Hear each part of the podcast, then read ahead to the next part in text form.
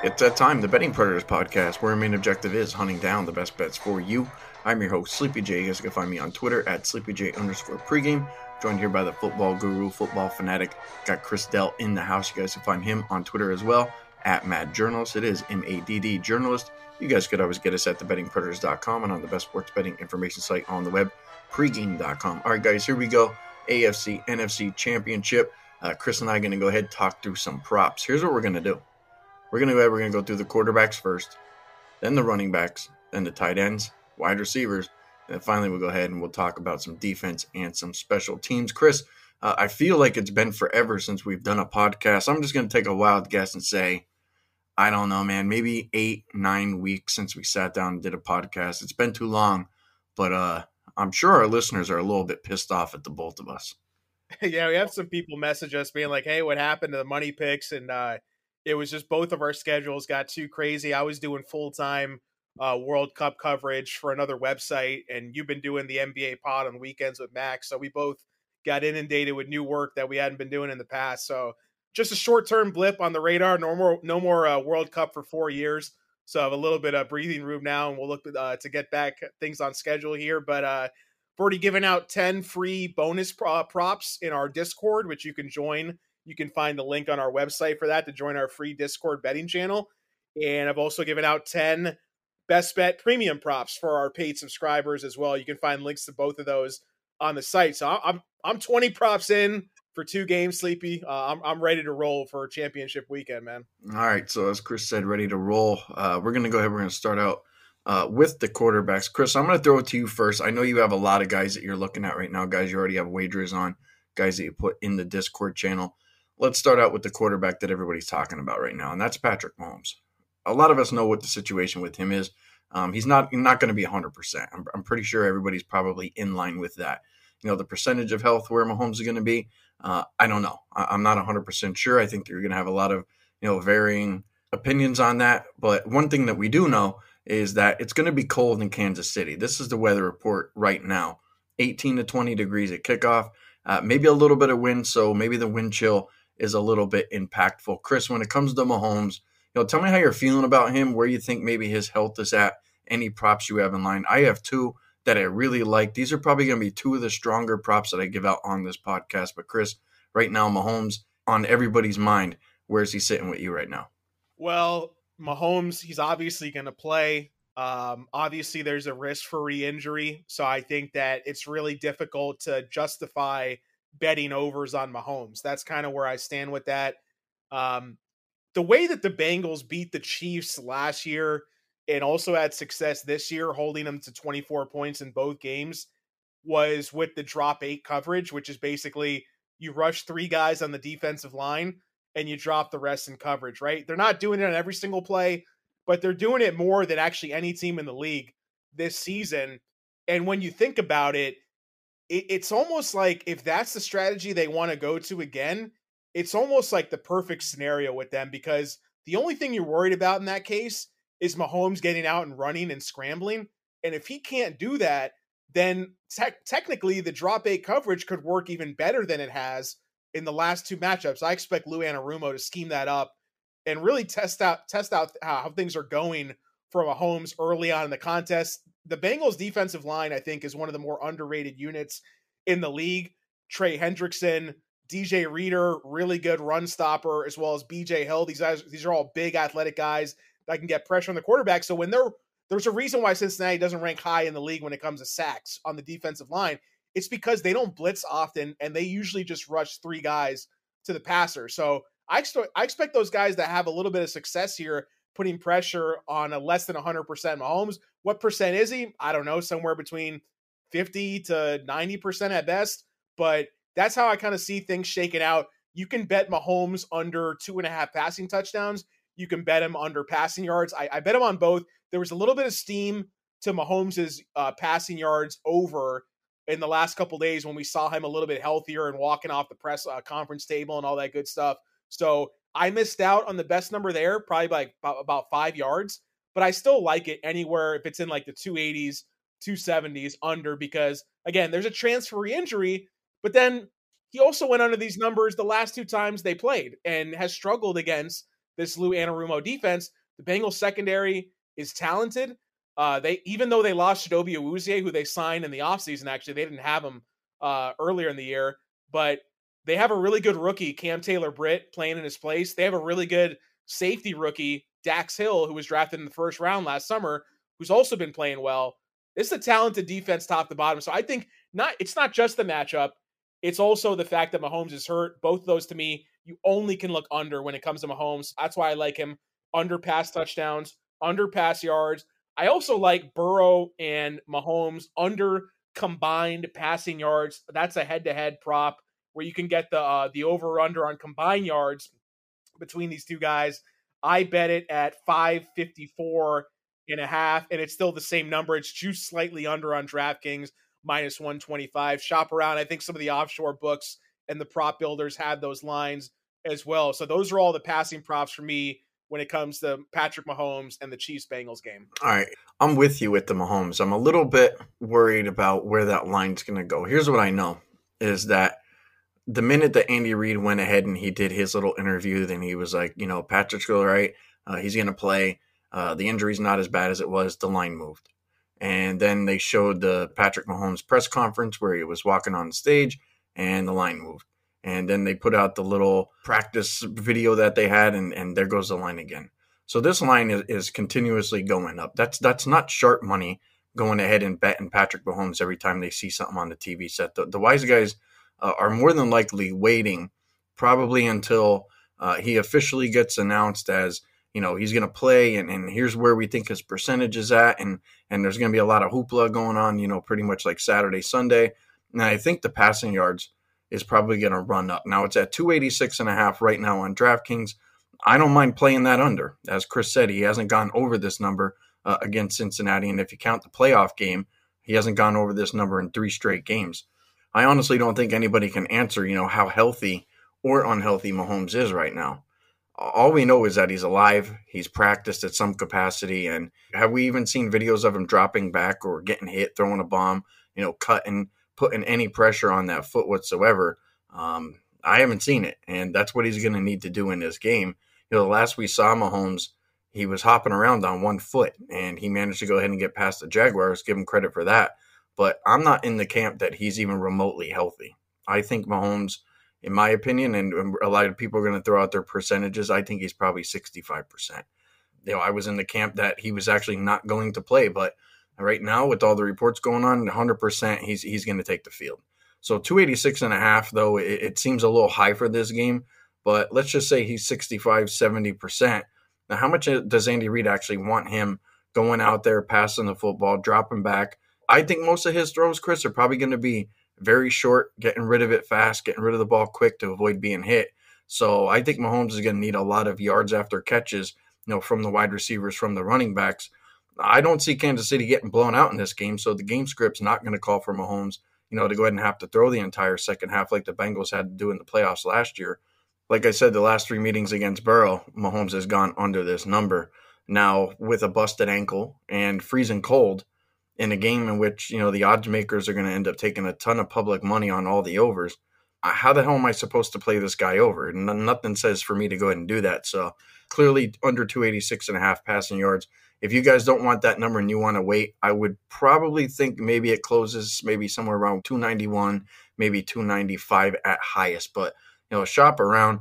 If you guys are looking to go ahead and get really crazy, you guys could probably find like a Vigless line for a middle, on both sides. If you bet an over now and, and then you bet the under later. So just something to consider. There's always the chance that he gets hobbled in the game and just misses a series like he did in the divisional round, misses multiple series, misses multiple plays. All these things factor in. Steve mentioned on the podcast that you guys did the other day with you, him, and Uncle Dave. There's so many outs to the unders here. And look, when I played the under earlier in the week on the passing yards, there was no guarantee that he would be off the injury report, that he would be walking around like normal. So process-wise, I still feel fine about that, and I still might come back and hit the under again because it's moved almost 10 yards since I bet it. There was a 50-50 chance those things could have gone either way. But when you look at when he's been fully healthy, you mentioned the last 3 times they paid, Sleepy, basically Burrow versus Mahomes, Bengals 3-0. In all those games, we have very high point totals at the end, 51, 51. And then last year in the regular season, if you remember, 34 to 31, 65 points. He hasn't gone over 275 in any three of those games. And the game he had 275 went into overtime. But the other two games that were in regulation, 250s and 230s. So I still like my 276.5 bet. I'm probably going to go back and bet the under 286.5. I don't know if it's, I think it might be done moving, but again, I agree with you. I think if it does move, it'll probably move over again and higher as the public bets more props closer to the weekend. So you got to bet Mahomes under, in my opinion, unless you just want to stay away from it. But he hasn't gone over this number in three straight games against the Bengals. And in all three of those games, he was fully healthy. So to me, it's just, this is just like Joe Schmo public money. They love Mahomes. They see him walking off the podium. They're like, oh, I'm going to bet him over. I would try to take advantage of that. And if you've waited to this point, it's been to your advantage. Yeah. And every time that there's some type of a report that comes out, because he's under a microscope right now, anything that's positive, the market's going to move in a positive direction in favor of Mahomes. So I wouldn't bet it under right now, Chris, at 286.5. If I were you, I would continue to wait. But like we're doing the pod now, that's the best number out there. So, yeah, I like the under 286.5. But me personally, I'm going to wait. I actually bet this under at 271.5. So I actually got a worse number than you, Chris, in line thinking that he's not going to play. So that's where I was at with all the passing yard stuff with Mahomes. But here's what I will say. I'm actually going to go ahead. I'm going to play Mahomes here to go ahead and throw an interception at minus 104. And that is on FanDuel right now. Usually this is actually probably like a small plus money prop with Mahomes. He's an all-world talent. I mean, he's going to go down as one of the best quarterbacks to ever play the game. And he does most things, you know, at the highest level. Other quarterbacks at a high level, you know, those guys can't even do it.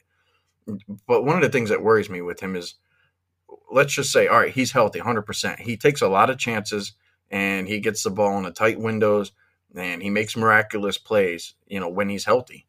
But this is about his health right now and him thinking that he's Superman. Mahomes has bred himself into making plays, doing the unthinkable. That's just who he is. That's what he thinks of himself, and he goes out there and he pulls a lot of that shit off. If he's unable to go ahead and run effective or on a, let's just say, effectively be able to push off of his foot, then he's going to end up probably thinking that his arm is stronger than it actually is, that his accuracy is better than it actually is. And I can almost see him, you know, kind of pushing his mind and trying to push his skills to some superhuman, Superman type of level. And that's going to create him making mistakes. It's going to create him doing too much, trying to compensate, you know, for that injury. And in my opinion, things for him probably aren't going to pan out if it comes to, I need to get this in this little tiny window, or I need to go ahead and do this all underhand pass or something like that. It's not going to be his normal range of motion. The last time he saw Cincinnati, he threw two interceptions, and it's not like Mahomes throws two interceptions in a game. He's only had 10 of those in his entire career. So I like Mahomes throwing an interception here. That is on FanDuel at minus 105. You have anything else to wrap up Mahomes there, Chris, before we go ahead and jump over to some Joe Burrow stuff? I mentioned I like the combined passing yards under. I still like that, 554.5 juiced under on DraftKings. And I like Burrow in a head-to-head with Mahomes. Burrow more passing yards than Mahomes. I will also note that there are no props right now for Mahomes' longest completion and Mahomes' passing attempts. And I think there's a reason for that because of the re-injury factor with the attempts. That one's directly affected if he happens to get hobbled at all during the game and miss any time. And then also the longest completion factor with the drop eight coverage, as well as him having limited mobility and not being able to scramble around and make his Mahomes magic. Those things are directly correlated to that injury. So I think there's a reason why we don't have those props yet, but if he's going to play, I would think those props got to be released at some point, and I would be looking under on both of those as well. So, yeah, I like Burrow. I think right now, with the way the lines have moved, you could probably get Burrow at plus money passing yards versus Mahomes. So I definitely like that a lot. It also has to do with the fact that the Chiefs are a pass funnel defense. They have rookie cornerbacks. They're not very good defending wide receivers, especially on the perimeter, which is actually the Bengals' biggest strength on offense. So I really like that as well. It's just about fading. This is a process play, and you're going to fade the guy with the high ankle sprain. And it makes sense with what you're betting against on the other side in regards to the opponent and regards to the matchup schematically. Yeah, I looked for the Patrick Mahomes attempts, and I think that that was probably the first prop that every single sharp bettor was looking for, because it's like, hey, they're going to have him up to 38.5. Well, he's not healthy. The game plan is probably not going to be for Mahomes to go out there and throw the ball, 40 times in this game. And more than likely, they're probably not going to get blown out. So the books were smart. They didn't put that out. And they probably, were sitting around a round table saying, all right, here's the situation with this guy, because they're going to take so much money. I mean, this is, pretty much like a Super Bowl, for the sports books. This is one of the games where they make, I don't want to say all their money, but there's got to be a decent percentage of money that the books make, with this particular game. And the fact that they didn't put that out, I'm not surprised. That was the first one I looked for. And then on the podcast, I said the same thing, Chris. I was like, his completion, longest completion under is probably a way to go too. So, we're not the only ones thinking about that. The books thought about that too. And obviously they haven't put that out.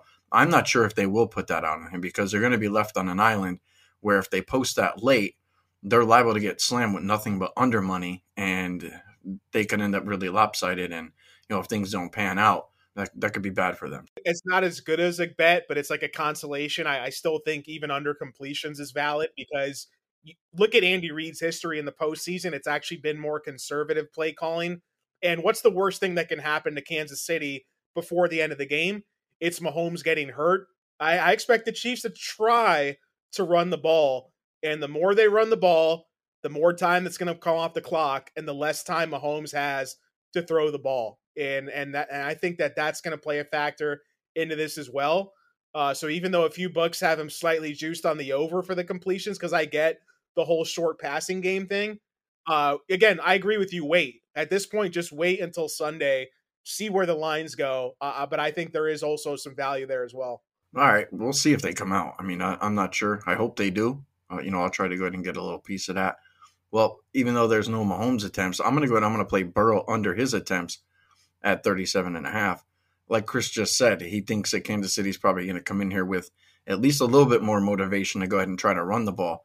And I don't see Mahomes running any type of hurry up offense. Do you, Chris? I mean, it's got to be, let's take this one play at a time. And this could be more of a close to the vest type of game, making sure that he's not out there running up and down the field, hurting himself.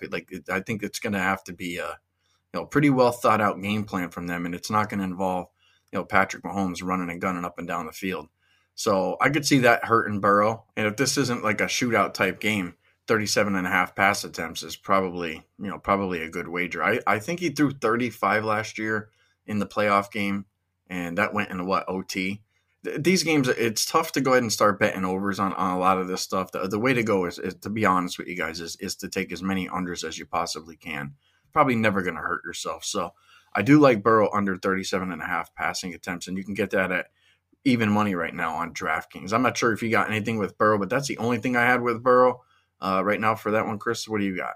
The only thing was just the yards over Mahomes. Burrow more passing yards than Mahomes. You can get that offshore. You can also get it at DraftKings.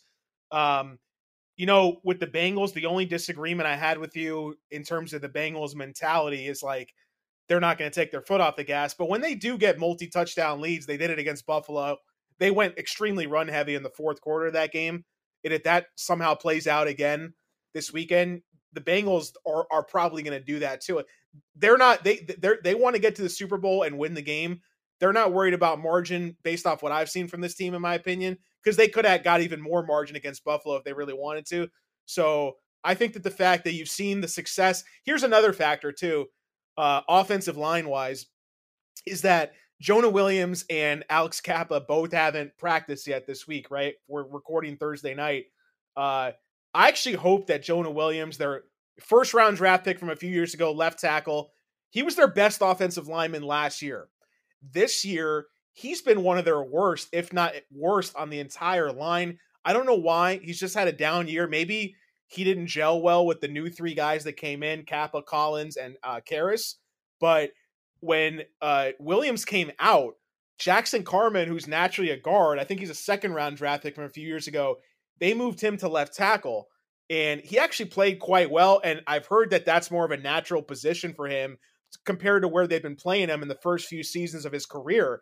And also, Carman is a better run blocker than Jonah Williams. So I think that's another reason why you saw Cincinnati have more success, not just protecting Burrow, but running the ball. So if that's the case again, and Carman gets the start, the Bengals offensive line could actually be better than it was against the Ravens in the wild card round. And I don't think many people are talking about that. So this line, no matter, the narrative's still there that they're missing three starters off the line. But this line right now is a lot better actually than it was in the playoffs last year, where they literally almost won the Super Bowl.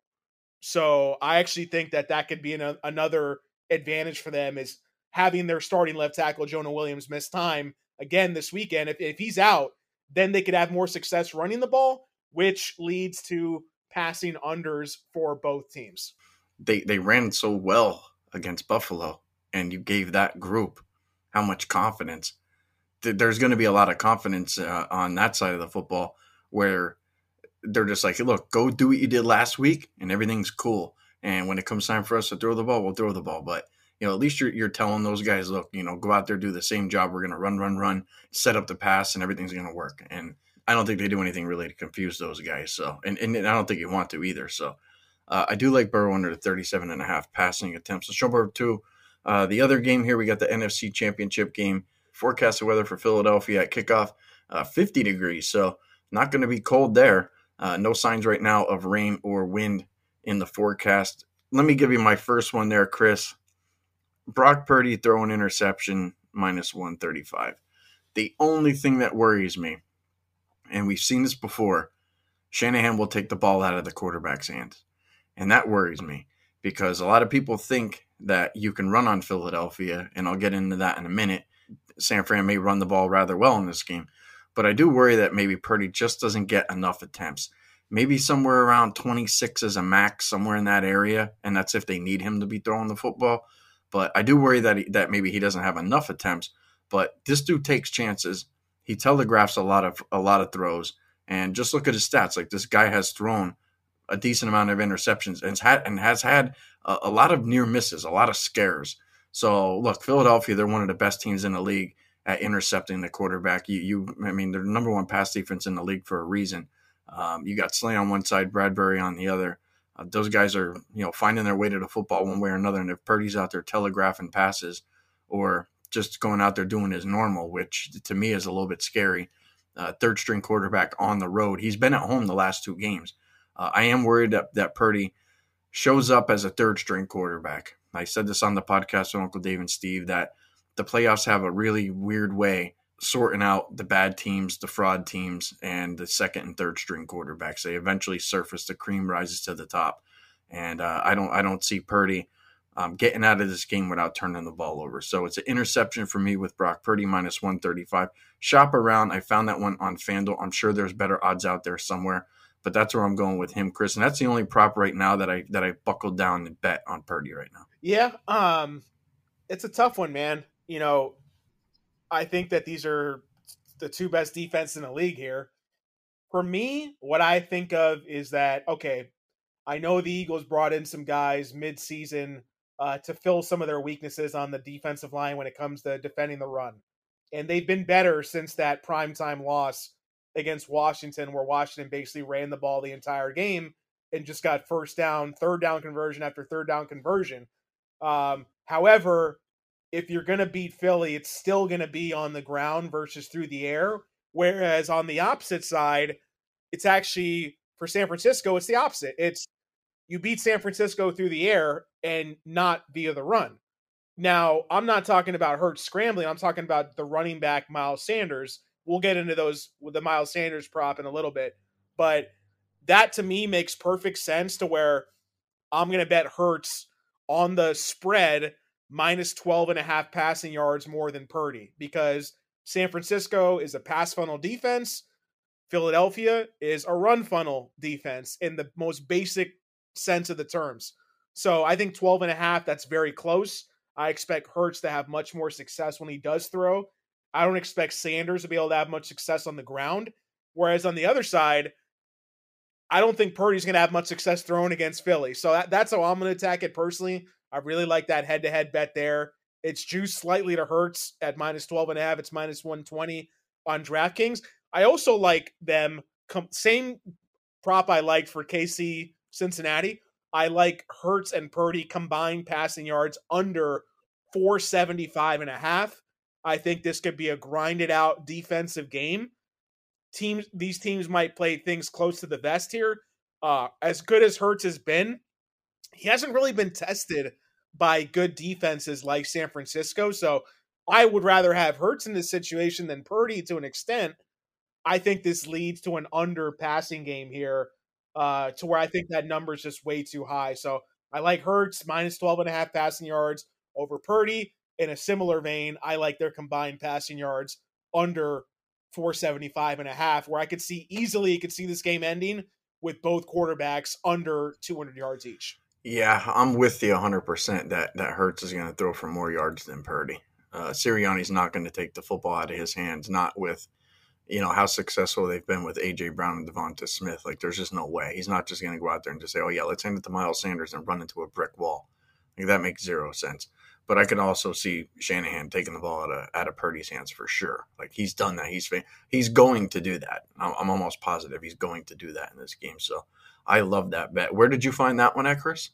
The DraftKings, but also I was told by a few members of our Discord channel, this is another benefit of being in our Discord, is that apparently the prop builder, the offshore, you can get it BetOnline, Bovada, whatever. They all use the same prop builder tool. They also have these head-to-head bets too. The whole year, I give these out for free every week on DraftKings. But shop around, see what you can find. But yeah, the one I gave out, it's DraftKings, Hurts -12.5. So he has to have 13 passing yards or more against Purdy for the bet to win, -120. And again, like this is Football Outsiders. Philadelphia is the number one coverage unit in the league. San Francisco's top five. PFF, Philly coverage grade number 5, San Francisco number 4. I know that some things have been made to where it's like, oh, well, you beat San Francisco through the air. They've had a couple slip-up spots in the last month or so, but they're still pretty talented, especially in the linebacker and safety core. So I don't know. Like, Hurts has never – people say Purdy has never been in this moment, but Jalen Hurts has also never been in this moment. And the last time Hurts was on the biggest stage of his career was last year against the Bucs, and he played pretty bad in that game too. And I know they got A.J. Brown. I know they're better. They're better here. They're better there. I'm just saying there's no guarantee Hurts just comes out and shreds when you got the San Francisco defense is as healthy as it's been all year. So I'm not going to discredit them either. I think both quarterbacks will struggle at times with Purdy. You know, the Eagles will look to Hurts to throw the ball to move the chains. And like you said, I don't think Shanahan will put this game on Purdy's shoulders unless they absolutely have to very late in the game if they're trailing. So that's – out of those two, I like both. If I had to pick one, I would definitely pick the Hurts passing yards over Purdy out of those two bets.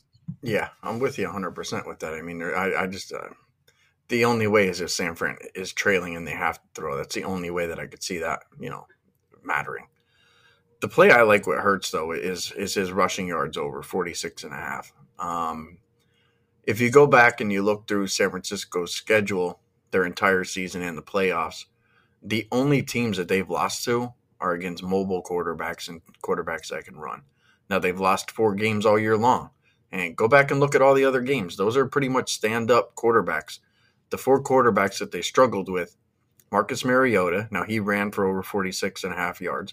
Russell Wilson, who is a scrambling quarterback, he's mobile enough. Patrick Mahomes, another guy that's mobile enough. And the other ones was Justin Fields. That was in a little bit of a monsoon, but that's what hurt San Francisco. That's hurt them in the past. They struggle with mobile quarterbacks that can scramble. And look, if you know, you got Bosa on one side and guys on the other side, and they're just blitzing him like crazy, trying to get after him. One thing we saw early on in the season, Jalen Hurts has no problem tucking it and running. He's going to run in this game. I can promise you that. If Philadelphia wants to make the Super Bowl, Jalen Hurts almost has to go over this number. That's where I'm at. I'm a firm believer in that. They need his legs to work in this game. And San Francisco, you know, they're going to give up yardage to a running quarterback. These are the teams that they struggle with running quarterbacks. So Hurts 46.5. I know a lot of people might think he's reluctant to run, but you put it all on the line. I mean, we saw Mahomes last week hopping around on one foot. Guy didn't give a shit. He's going out there, and it's, you know, this is a trip to the Super Bowl. So you're either going or you're not, one way or another. So you put everything on the line. I don't put anything past anybody when it comes to an injury, with those guys really putting it out on the line. Maybe, you know, if it's early or something like that, I get it. But especially, you know, halftime later on in the game, like these guys are doing whatever they need to do. I'm not going to buy into, you know, he might be hurt, he might not want to run. Like that's just bullshit at this point of the year. So Hurts over rushing yards, 46.5 for me there, Chris. I'm not sure if you got anything else with Hurts, but that's all I pretty much got for the quarterbacks. I think that, like, everyone's talking about it, and I just would be very surprised if DeMeco Ryans and the defense didn't come in with a game plan to shore that up just a little bit. They're aware of it. Let's also think back to, like, week 1 against the Bears. Like, that was the monsoon game, and having Trey Lance as your quarterback, how bad he was earlier in the season before he got hurt, he was doing the defense no favors either. So I would hesitate a little bit to be like, oh, you know, they can't defend running quarterbacks. The game against Atlanta, they were just bad. They had a bad game. You probably say the same thing about how how Philly looked against Washington on that primetime game when they lost their first game. I will say this, Sleepy. I know you could talk about schedule, but ever since San Francisco traded for McCaffrey, the first game they had McCaffrey, CMC only had 8 carries, and that was the game they lost to San Francisco. That's when Jimmy G was still playing. Ever since then, McCaffrey's had double-digit plus touches, and they have not lost in a game. And if I had to have one quarterback in this game between Jimmy G, Trey Lance, and Brock Purdy, call me crazy, but I would rather have Purdy, because we know what Jimmy G is, and we know Trey Lance has not developed as a passer to be competitive on that level yet. That's how I feel about that specifically. And I think that, look, you didn't have Bosa in the game where they played against the Falcons and Mariota. And Bosa has missed a lot of time throughout the year. They've also had other key defenders miss time, Dre Greenlaw, Armstead, etc. And they're as healthy as they've been. So I'm going to give the 49ers defense a little more credit for some of their mishaps earlier in the season. Well, I'm on the complete opposite side. If Jimmy G was a quarterback, I think that there's a good chance that they win the Super Bowl. They lost 3 straight games they lost all their games with Jimmy G, either Jimmy G or Lance at quarterback this year, though. Right, and I get that, but there was no Christian McCaffrey. So if we're going to upgrade this team because of Christian McCaffrey, then I think we have to kind of downgrade them from a third string to a guy that took them to the Super Bowl. They're good, don't get me wrong, but when you add Christian McCaffrey and you put a third string quarterback in there, I would much rather have Christian McCaffrey and Garoppolo, and probably a Brandon Ayuk who wasn't checked out, you know, a Kittle who, you know, he was hurt last year. He had a pretty serious injury last year, a defense that's healthy, Bosa. Like, this team is definitely better than they were last year. But as far as that, like, if San Francisco had Jimmy G, I would honestly probably, Chris, I would probably pick them to win the Super Bowl just because he's been here and he's failed. Like, there has to be a massive motivation for a guy like that stepping in, being like, what more can they give me? If I can't win here, dude, I need to retire. So, I actually would. That's where I would be. I would rather Jimmy G in this game, and I would have probably actually picked San Fran to win the Super Bowl if he was the quarterback. My only pushback on that is that Jimmy G went to one Super Bowl with the Niners, and he did not take them there. The defense and run game took them there. The scheme took them there. I think that Shanahan's scheme, again, we all know this, like, it's built to have quarterbacks have success that aren't as talented. Jimmy G's worst games of his career have always come under pressure, which I think Purdy, his mobility, if he's going to have success, his mobility will help him that Jimmy G does not have. So we can disagree on that. I understand your take on it. I know I'm on a little bit of a limb saying that. I've never been a Jimmy G fan. I've always thought he's been overrated. I don't think he took them to the Super Bowl, but I think that Purdy, I don't think that Shanahan will ever put the game on Purdy's shoulders. And I think people want to frame it that way because most people look at these games through the quarterback lens. Like, well, this quarterback versus that quarterback, but it's not. It's the scheme. It's Shanahan. It's essentially Shanahan versus the Eagles defense. And I think he's smart enough. I think he'll be conservative to an extent trying to run the ball, and he's going to try to protect Purdy from even having the chance to make mistakes. So I think it really depends on how much the Eagles offense can have success to that extent. Because again, like you said, if this is a close game, 49ers don't have to drop Purdy back and make him throw. Although I do think that you can exploit the Eagles defense in the middle of the field with a guy like George Kittle. But you know, I know we kind of went off the rails a little bit, but yeah, I don't know. That's my stance on that. I don't know if the 49ers are as bad defending mobile quarterbacks just because of those two games against Mariota and Fields back in week 1. Well, here's the beauty of this conversation, Chris, is that you're the only one that could actually be right here. I can't because Jimmy G is not playing. So you do have that in your favor. So we circled the wagons there with the quarterbacks. Let's jump over to some of the running backs here. Now, obviously, you know, some of these teams are 2-3 deep. So if we don't really have much, I'll bring up the name, you know, and we'll get through them as quick as we possibly can. Chris, I'll let you go first. Let's start out with the Eagles running backs. Miles Sanders, anything you're looking at with him? Unders again, man. I like Miles Sanders under rushing yards, and I also like him under rushing plus receiving yards. When it comes to Miles Sanders, you look at the game from a few weeks ago, and let's just look at actually the playoffs. Is Kenneth Gainwell's run more routes and gotten more targets than Miles Sanders? It's been one game, I know that, but even in the regular season, Miles Sanders wasn't getting that much targets. So I just think you get that little bit of an extra cushion here when it comes to Miles Sanders there. So that I like both of those. I'll take a unit. I'll split a half unit on each one there. Now, when it comes to the run game, again, I think, like, look, we disagreed a little bit, but I do agree that if Philly's going to have success running the ball, it's going to be with Hurts and not with Sanders. And Philly has struggled to run the ball well with their running backs in certain matchups this year. I know Sanders had both games where he played really well against the Giants. Giants were one of the worst run defense in the league all year. So I think that was a matchup thing. But I don't expect Sanders to have much success here. I think it's either going to be Hurts running the ball or Hurts passing the ball through the air to A.J. Brown and Devonta Smith. So to me, it's the easy underplay. We hit him over last week. I'm on his under this week. And like I said, I like the rushing plus receiving yards because, look, Philly's favored. If they're ahead, they're probably not going to throw much to the running backs. And even when they do, it's almost as likely, if not more likely, that it's the Gainwell as opposed to Sanders, who's really never created a role for himself in the passing game. So those are the two props I like when it comes to running backs for Philly, San Francisco. All right. Yeah, I don't know where to land here on Sanders. I'm kind of in the air with this. I think under probably makes more sense, but I wouldn't be surprised if Sanders actually goes over. I think that with each and every game, these teams develop some type of motivation to, you know, have a good rushing game against, you know, San Francisco. You know, the one thing that San Francisco probably hasn't seen is an offensive line like Philadelphia's. Philadelphia's offensive line's for real. And there's one of the reasons, you know, one of the biggest reasons why Miles Sanders has had the year that he's had. So I don't think San Fran's going to have an as easy as a time, you know, stop Miles Sanders as they have with some of these other guys. And I can go through the list and stuff like that. But, you know, they faced their fair share of really weak running backs and their fair share of some really good ones. So I'm kind of just on the fence there, Chris. More than likely, I'll probably stay away from that one. I'm not even sure if Sanders gets in the end zone in this one, to be honest with you. I just don't know.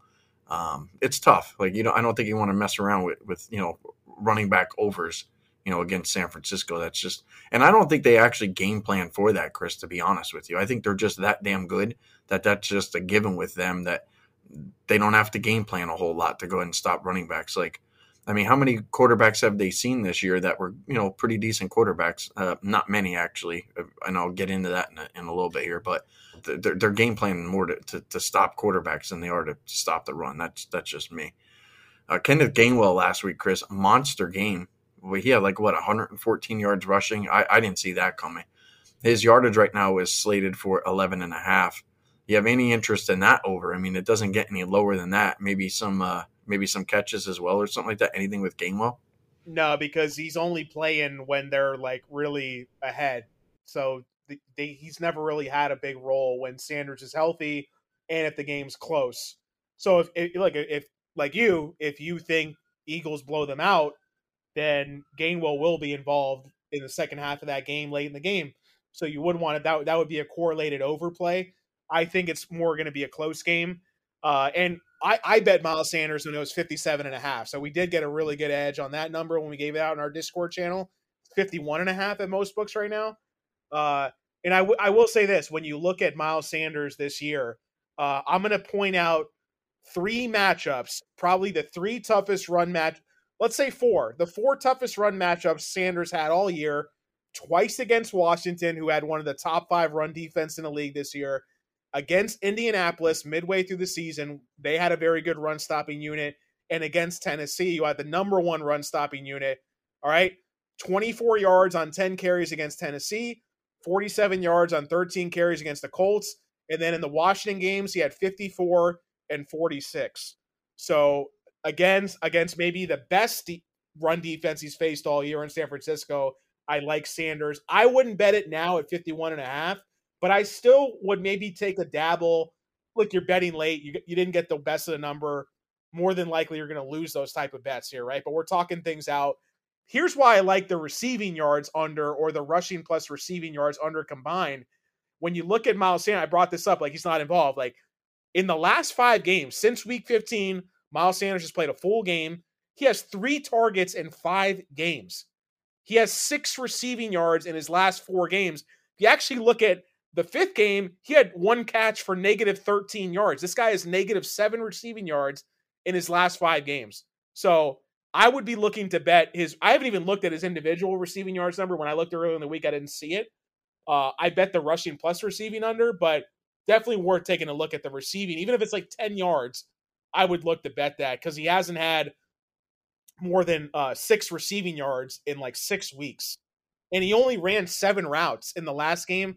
He hasn't run more than 12 routes in 4 straight games. Like, that's very limited opportunity. And when he is out there for receiving plays, he's more often than not blocking rather than actually running routes. So that's my strongest take on that. Is, to me, Miles Sanders will be the one guy that really has a hard time getting going, probably next to a Dallas Goedert, who we'll talk about in a little bit here. Yeah, it's funny you brought up Miles Sanders passing receiving yards, because my buddy ended up having a prop. I think it might have been the rushing and receiving, or maybe it was just his receiving yards or something like that. And he ended up going backwards in that game a couple of times. And I think that's the one thing that, you know, was different with like somebody like a Miles Sanders versus an Austin Eckler, is that Sanders is catching – he's not even catching them like past the line of scrimmage. Everything that he's catching is behind the line. And, you know, that could be bad against a team like San Francisco, who's so quick to the football. So just touching on that there. Let's jump over to some of the San Fran guys. We got Deebo Samuel. I'm in line, Chris, thinking that he's going to have a bigger role here, that he's going to have I think he's going to end up with a lot of touches. I think he might actually out-touch a lot of these guys in this game. Now, Christian McCaffrey has a little bit of a calf issue. I saw him on his usage was not as high as it normally is, especially in a game like, I mean, say what you want. That game against Dallas was really close. Like, they needed him in there, and he was on the sideline clutching his calf. I'm sure he'll get work done. I'm sure he'll be okay, but you do have to wonder if he re-aggravates that. But in my opinion, this is just watching San Francisco, you know, with all the Jimmy G teams. Like, Deebo is their guy. Like, that's the guy. If you need something, get it to Deebo. He's going to get you what you need. He's going to get you the yards after the catch. I'm not sure about the rushing and receiving yards, Chris, right now on FanDuel at 74.5. I would actually go ahead and play that one over. That's one of the few overs that I'll probably look at. But I think we get more Deebo here than we do McCaffrey. Now, I know that there's guys out there looking to play McCaffrey over, you know, 90 yards, 100 yards. I'm worried about that, because Philadelphia is going to look to go ahead and game plan against McCaffrey more than probably anybody, because they honestly probably don't believe that Purdy's going to be able to beat them through the air. So I think Deebo is the guy that's going to be able to mix it up a little bit more. Guys that just been there more. I think Shanahan trusts him, probably has far more plays in the playbook. So if I'm looking at Deebo with anything, maybe it would just be rushing and receiving over. It's a lean. It's not even a like right now. I'll see what you say, Chris. Maybe you could talk me on it, talk me off it, but that's where I'm at with Deebo. man, you know, like my only real angle on this game, you know, Deebo's just not getting enough carries. I mean, if he was, like, I know he can be really efficient. He can break long runs. I think the way you beat the Eagles is you stretch them out with the run game. You don't just try to run it up the middle against them. So I could see Deebo having success in that aspect here. But the problem with him is that you look at their two playoff games, he has, you know, 3 carries and 4 carries. So it's tough to play an over in that scenario for me. What I will say is that I think I want to take the angle of that. I expect San Francisco to score 2 touchdowns in this game, maybe 3. I don't know. That's just me. I don't see them doing it through the air, man. Maybe Kittle gets in there because, again, there's a mismatch to be exploited. But you look at CMC, Mitchell, and Deebo, I think you could take a half unit pizza bet, however you want to break it down. Throw a little bit on each of those guys, and that's the only way to me that San Francisco can score. So I even if they get one through the air, I don't think they're getting all their touchdowns through the air. So if you even get Deebo or Mitchell to hit, CMC's like -120, but you can get Elijah Mitchell +400. You can get Deebo Samuel at +175. You can even get Brock Purdy at +700. You know, I would take a unit. If I want to have some fun pizza bet, I would take 1 unit. I would break it into 4 bets, and I would just throw a quarter unit on each of those 4 guys. And I think you got a really good chance of 2 of them hitting. That's really the only – I don't really bet touchdown props much, but that's the only real angle I see. I think the lines are right. I think that all those guys are fine. I know they're on the injury report right now. I think they're all going to play full game. But that's the only – that's only kind of angle I see is I think it's going to be like a 3-headed – rushing attack, and you know, maybe there is value on Deebo rushing yards. I just don't want to assume what Shanahan's going to do. I think there's a chance he features Deebo more. There's also a chance he sticks to those 3, 4, 5 carries again, and in that case, I think the line is pretty much right in that case. You know what I think, Chris, and I'm glad you kind of talked through that a little bit because you kind of wised me up to something that I think might actually occur. And you just tell me if you disagree with this. We're already kind of saying that we think that Shanahan's going to handle Purdy probably with some kid gloves, especially after the last 2 playoff games. Like, he hasn't been great. He looked good during the regular season against all these bum teams like the Rams and the Cardinals and teams that had no business or even any motivation to even win. So, yeah, he looked good in those games and ran up the score, and that's, you know, overinflated everything with this team in general. I can get to that in a little bit. But if we think that he's going to be careful with Purdy, he's going to be careful with him down at the goal line. And this is why I think Deebo Samuel TD makes a lot of sense.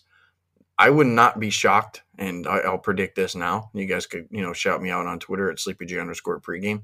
If we see Deebo in the Wildcat down near the goal line, just to make sure that Purdy doesn't have the ball in his hands down there, you know, in the red zone, and they cough up, you know, 7 points.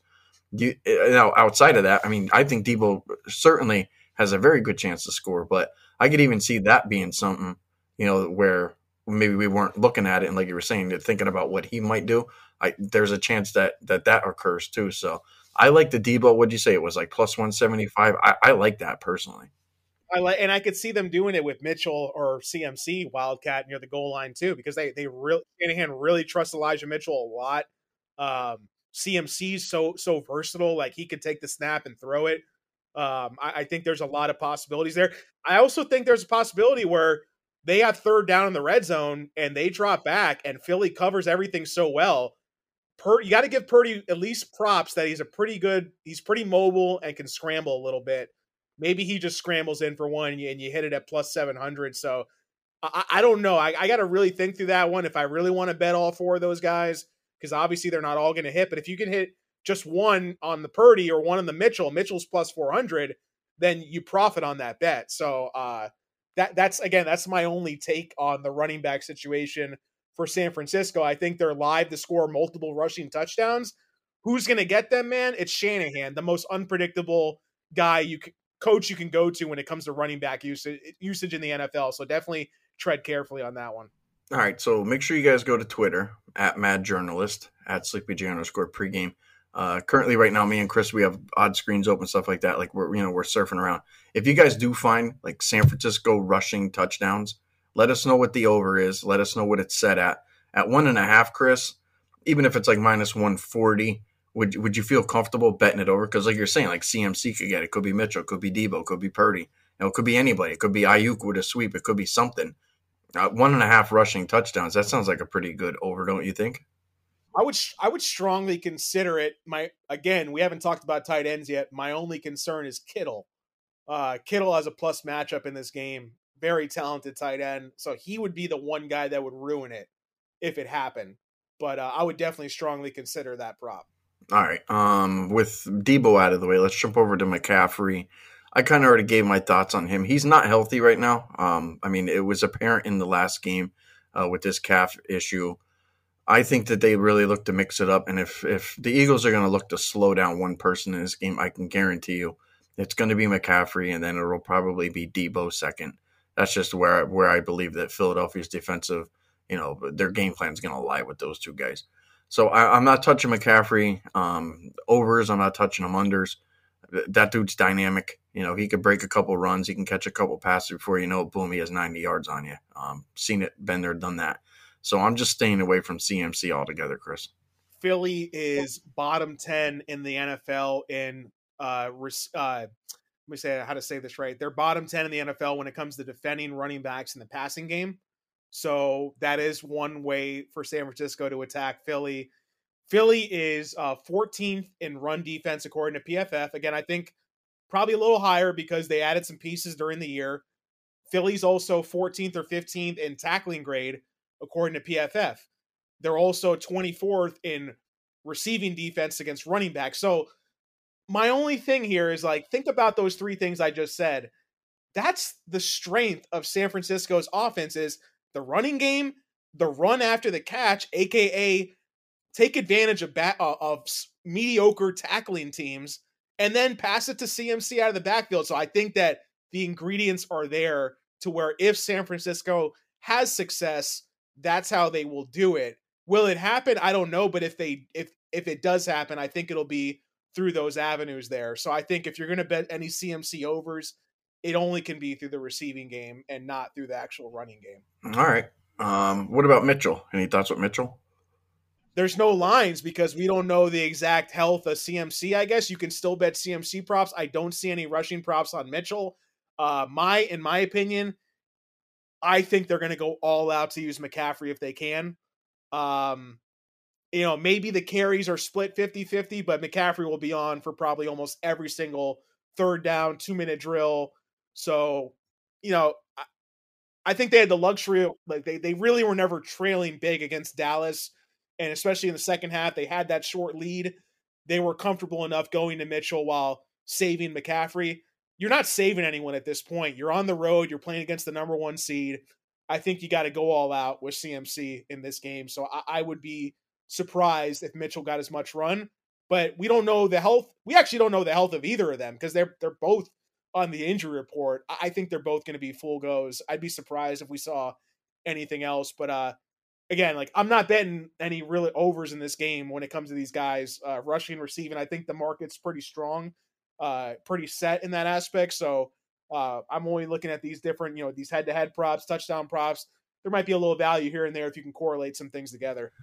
All right. Well, good stuff with that one. I will say this, though, and Chris, I do want to rattle off some running backs for you here because I do want to kind of dispel a little bit of a notion that people have is that Philadelphia's rush defense isn't good, but let me just rattle off some running back numbers. And you just tell me, you know, if you would want these guys on your team, Dalvin Cook, Travis Etienne, James Conner, let's maybe the Zeke and Pollard backfield, Najee Harris, Damon Pierce, maybe the Brian Robinson, Gibson, Jonathan Taylor, maybe how about the A.J. Dillon, Aaron Jones, Derrick Henry, Saquon Barkley twice, Kamara, Montgomery. Those are the running backs that the Eagles have had to play. They've played, I don't want to say top running backs, but, I mean, they haven't had a cakewalk of a running back really all year, outside of maybe Washington. But, Chris, when I just rattled off all those names, were you thinking, like, you know, not a bad list of running backs versus, you know, some of the running backs that we've seen out there? Well, I want to put it in context how I look at it. I want to look at midway through the season when Philly lost their first game against Washington. And in that game, like, again, I know they had some pieces, but Brian Robinson, Antonio Gibson, Curtis Samuel, Taylor Heinicke, 10 yards. They combined for 152 rushing yards in that game, dominated time of possession. The following week against the Colts, the Philly only beat Indianapolis by 1 point in that game. Jonathan Taylor, 84 yards rushing in that game. The week after that against Green Bay, A.J. Dillon, Aaron Jones combined for 100-plus yards rushing in that game. They blew out the Titans. Titans can't run the ball when they're from behind. Okay. Barkley was very inefficient in the second half of the year running the ball. So I don't even want to look at those two games. And they only played against him once because he didn't play in the Week 18 game. Then when they played the Bears the week after that, Dave Montgomery, he had 12 carries, 53 yards. Fields ran for 95 yards. So the Bears as a team ran for 157 yards against the Eagles. Then they played the Cowboys with Minshew. And then, again, with Minshew against the Saints when they lost. But look in that game, Kamara, 73 yards. Taysom Hill, 46 yards. Saints ran for 129 yards in that game. So I'm not saying the Eagles are a bad run defense, but it's easier to beat them that way than it is going against Slay and Bradbury on the edge, on the outside with the receiver. So that's my only argument there. They've been, I would say, I think they're like mediocre at best against the run. Disagree with you that they're certainly an above average run stopping defense. The issue with Philadelphia is that you can't throw. You have to run on that team. So, yeah, hey, they give up 138 yards. But look at their pass defense. Like, if you look at San Fran's rush defense, well, then their pass defense is going to look like it's not all that great. So it kind of goes one way or the other. But I think – But this is the best run offense that in the league, you could argue, right? San Francisco. By far, yeah, for sure, for sure. I mean, this is going to be the Eagles' toughest test.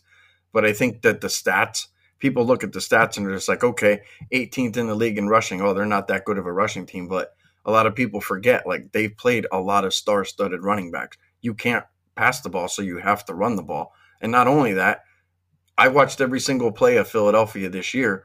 There were so many games where they were blowing teams out, where the other team was just running the ball. Philly's like, we don't give a shit, dude. We're up 38-10. Like, go and run the ball you want. We know you just want to get out of here. So there were a lot of garbage time yards there too. If people are saying Philly's 15, okay, great. Philly's 15. But in reality, they're probably more like 10. All the games I mentioned were all games that were decided by a touchdown or less or that lost. And don't get me wrong, there were games that were decided that were close. But again, you just you can't have guys back there like Heinicke or whoever the Colts had and they're like guys dropping back throwing the football. They play the Texans and shit like that. Like, but the best players on those teams were actually their running backs, which is, it is what it is. But I'm just saying it from a person that watches Philly every week. I know that their run defense, it's not as bad as the media and some of the talking heads are making it out to be. You can run on Philly because you can't pass. It's the only thing you can do. All right, well, that's that. So I just wanted to go ahead and get that out because that was one thing that was kind of bothering me. So, Chris, we're at an hour, so we're going to get through this in maybe another half hour. We got a couple more running backs to get to. Your guy, Joe Mixon, had a really good week last week. I don't have any props with Mixon right now. I haven't really got to the Bengal running backs yet, but Mixon, what do you got? I think the market's pretty efficient here again. The bet that I made, again, going back to the head-to-head market, this is an interesting one here. I bet, and we're going to talk pass catchers, receivers, and tight ends together next after this. We can save a little bit of time, but I bet Joe Mixon and Juju Smith-Schuster combined rushing plus receiving yards under 134.5. That's my only bet when it comes to the Bengals running backs in this game. I will say that I mentioned that Philly's bottom 10 when it comes to defending running backs in the receiving game. Kansas City's bottom 5. They're 28th in DVOA receiving defense against running backs. They're allowing on average 47 yards per game receiving to opposing running backs. So Joe Mixon and Samaje Perine are both live in DFS when it comes to like PPR, DraftKings formats for showdown, 2-game contest, whatever you want to play. Pirine's getting almost just as much snaps as Mixon is, even though he's not getting the same amount of touches. He's involved in the 2-minute drill. He's involved on third downs because they like his pass blocking as well. So I like Perine and Mixon to have success with the touches that they have in this game. That bet for me is more of like being down on Juju's role in the offense. I think 134.5 is a lot for both these guys that combine to get. So I'm not against Mixon, but that was one prop that I like that stood out to me that involved Mixon. Other than that, like I love Mixon for DFS this weekend. I think he'll be relatively under-owned for a 2-game slate. A lot of people will go to CMC. A lot of people will go to McKinnon on the other side.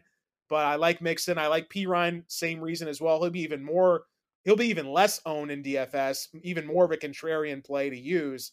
But that's really my only take so far. I think the market's pretty set when it comes to Mixon's receiving yards, rushing yards, etc. But again, I like him running behind an improved running line with Jackson Carman at left tackle in place of Jonah Williams there.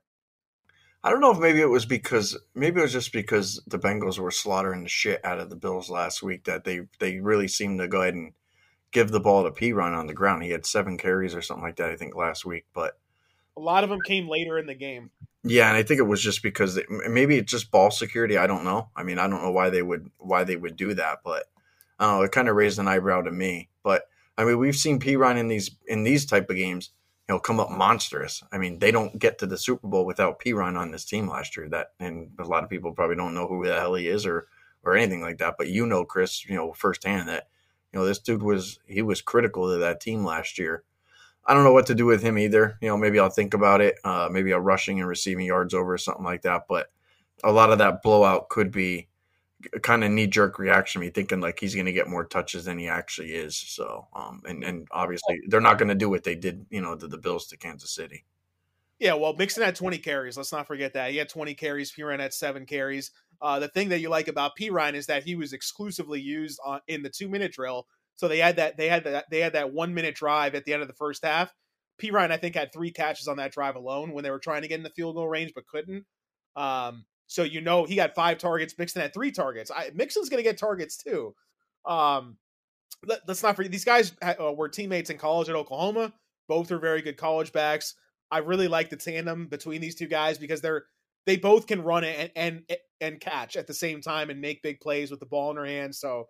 I think you'll see a similar type of carry split where Mixon's getting 75% of the running back carries, but the snaps are more like 50-50 because Perine's probably going to run more routes and maybe get a couple more targets than Mixon. So I think they have clearly defined roles on this team. I don't know. I think one of the biggest mistakes you can make, I learned this last year, is running back receiving props are the most volatile out of almost any prop because they're very reliant on game script. And when you try to predict game script for a lot of props, things can be flipped sideways and go the other way. So I hesitate to look at, Perine had 5 targets last week. Let's bet him over receiving. Like, I'm not really thinking like that, especially when the line is so close. I don't know if Cincinnati's going to need to fall from behind and just check it down. I think the biggest advantage that the Bengals passing game is with their receivers. So I think they're going to look to attack Kansas City that way, but I wouldn't be surprised to also see them use the running backs in the short game, especially because of what I just mentioned, that Kansas City is 28th out of 32 NFL teams in DVOA against running backs in the receiving game. So I'm still looking there. Haven't bet anything yet. But that's kind of my overall take on how this backfield's shaping out for this game. All right. Let's switch over to Pacheco and McKinnon. I hit this early. I liked McKinnon over his rushing and receiving yards. It was like 57.5. It's right now on FanDuel. Let me take a look here. It's 63.5. So I got the best of that. If you go back to what happened in the second half last week, and look, I get it. It's a different week, but Isaiah Pacheco was literally not on the field a whole hell of a lot. It turned into McKinnon because they realized if we need to throw the ball and get it short, you know, we got to get it to McKinnon. I don't know what to make of him this week. I would probably take I don't want to take any Pacheco unders. I already got a good bet in here on McKinnon. I think the wager that I would probably like most, Chris, would be most rushing yards in the game, take Joe Mixon, or pivot over to Jerick McKinnon at +390. I would skip over Pacheco. Like if anybody's going to beat me here, I don't think it's going to be Pacheco. I think it actually would be McKinnon. And if I get like a plus 390, I would do that. You know what's funny, Chris? I'm sitting here looking at most rushing yards in the game. They have Patrick Mahomes at 14-1, and they have Joe Burrow at 18-1. Let's just say Kansas City wins the game, or Cincinnati, don't matter. You know, whoever wins the game is going to lose yardage. But do you even see Mahomes even running the football? Like, I think maybe a good prop would be look for maybe a Mahomes versus Burrow rushing and just play Burrow, thinking that, well, hey, if Kansas City right now they're a lukewarm favorite, projected to win, and maybe we get some yardage taken off of Mahomes and he just doesn't. I mean, is he going to run? That's the question. They're not going to hang anything with Mahomes rushing. There's no way they're going to hang anything with him. I'd be shocked if they did. That would be hammered so fast. Whoever would see it first, any type of group, Discord channel, syndicate, like they would just kill that line. They would just smash it under. So you're not going to see that. But I mean, one bet that I like in a similar vein where like I think Kansas City's going to come out a little more conservative than normal. Again, Reid's been known to play call conservatively in the playoffs in his coaching career. You add the fact that Mahomes' health is how it is now. I actually really like Jerick McKinnon. This line's no longer available. We gave out for our premium props Jerick McKinnon over 6.5 rushing attempts. Pacheco's lined at 11.5. In a high leverage situation like this, where we saw McKinnon heavily used in the playoffs in tight situations last year, I expect McKinnon and Pacheco's carries to be similar, just like they were against Jacksonville, where it was like 12-11. So I don't understand why Pacheco's line so much higher. I know he's like the younger, more exciting. The way he runs angry. That's what everybody says, blah, blah, blah, whatever. McKinnon's still the veteran. They're going to trust him more in the field on important plays. So given all these situations, I would still lean over at 7.5. When it comes to these carries, man, if you lose on the best number, you're really reaching for straws. So I wouldn't recommend betting 7.5, but if I had to bet it, I would bet it over. But over 6.5, we got at minus 140. It was already juiced over. I really like that. I don't understand why even now Pacheco is lined at 4 more carries than McKinnon. That one doesn't really make sense to me. Well, I didn't want to go ahead and say that this was my play because I know that you released that early, but I agreed with you 100%, obviously. I mean, I gave out his rushing and receiving yards early. I think that the situation with these two running backs is that Patrick Mahomes isn't healthy. And if he needs to audible out of something, maybe he sees something, he's like, all right, I'm going to get pressure from over here. I need, and I think, Chris, and correct me if I'm wrong, McKinnon's the better blocking back, right? Yeah, I mean, you know, a veteran versus a rookie in that situation, for sure, they're going to have him pass block more. Okay, so if he's going to be their pass blocker, and Mahomes sees, you know, certain types of coverages and certain types of pressures, he's going to need to audible out and say, what's the safest way for me not to get clobbered here? I think Mahomes is going to realize maybe he gets dinged up a time or two or something like that, and we go back to like that whole second half thing. Like, I'm with you 100%.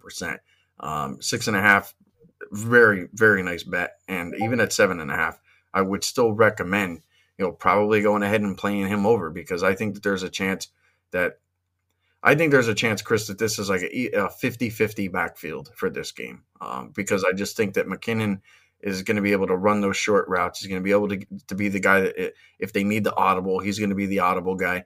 And when they're coming in to run the football purely, I think when you see Pacheco on the football field, it's probably going to be more 65-35 that they're going to run the football. That's just where I'm at right now. And a lot of that just comes down to, you know, Mahomes' health. So I guess that'll wrap up the running backs there. Let's jump over to, let's talk some tight ends there, Chris. Let's talk about Kittle. Like, that's the one guy that you liked in the San Francisco game when it came to pass catchers. I'm with you with Kittle. So whatever you say, I'm with you with that one. I think he's probably going to be the guy that's going to have to exploit this Philly defense because I don't think it's going to be Jennings. I don't think it's going to be Ayuk. Kittle's got to be the guy. It's got to be the running back. So Kittle, I'm with you with pretty much anything that you like. The only thing I like is I like Kittle head-to-head against Goddard. You can get it on the money line. Actually, not even the money line. You can get plus 0.5 Kittle receiving yards versus Dallas Goedert. Again, like the way you beat San Francisco secondary, if you can beat them, it's on the edge with the outside receivers or just with wide receivers in general, even running the slot like we saw with CeeDee Lamb last week. Tight ends, have not done well historically against this defense for the last couple of years. We've had a lot of props under against opposing tight ends versus the Niners. Even look at last week, Schultz had, I think, 5 catches, only 27 yards. You look at the Seattle game, I think they combined for 4 catches, about 25 yards. So you see the yardage number is very low because, look, man, like Fred Warner is one of the best linebackers, if not the best linebacker in the league, in my opinion. You got, I think the combination, the weakness on San Francisco is their defensive backs. But when it comes to tight ends are primarily covered by linebackers and safeties. I think San Francisco probably has the best combination in the league of linebackers and safeties, where Philly has the best defensive back. So I just look at it that way. It's pretty, I'm going to keep it simple in that aspect to where Kittle has, I wouldn't say a plus matchup, but at least a neutral matchup against Philly. Whereas I think targets can be funneled to Kittle because the outside receivers will be covered more often by Slay and Bradbury when it comes to Deebo and Ayuk. On the other side, if Philly's going to throw the ball, it's going to be to Brown and to Smith, and Goddard's going to be covered by Warner and the safeties they have there, which is going to be an extremely difficult matchup to exploit. So that's the only prop I have so far. I think Kittle's sneaky for a touchdown. I think Kittle is the only way. Him catching a touchdown is the only way we don't hit those running back touchdown props for San Francisco. So I'm not going to bet the over for Kittle because I think the whole passing game could struggle there. But I do like him to have more receiving yards than Dallas Goedert. Even if they tie, you're going to win that bet for the +0.5. I think at -115 on DraftKings. The guy that actually, really bailed them out last week was Kittle. I mean, he made a miraculous catch. His catches right now at 3.5. It's juiced heavily to the over. They're basically telling you he's going to catch, 4 catches in this game. So I'll be with you with that one. I'll certainly take Kittle over Goddard. I don't want to get into why I don't think Goddard's going to have a monster game, but I do think A.J. Brown and Devonta Smith, are going to take plenty of touches away from Goddard. But Kittle's got to be their go-to guy. That's where I'm at with that.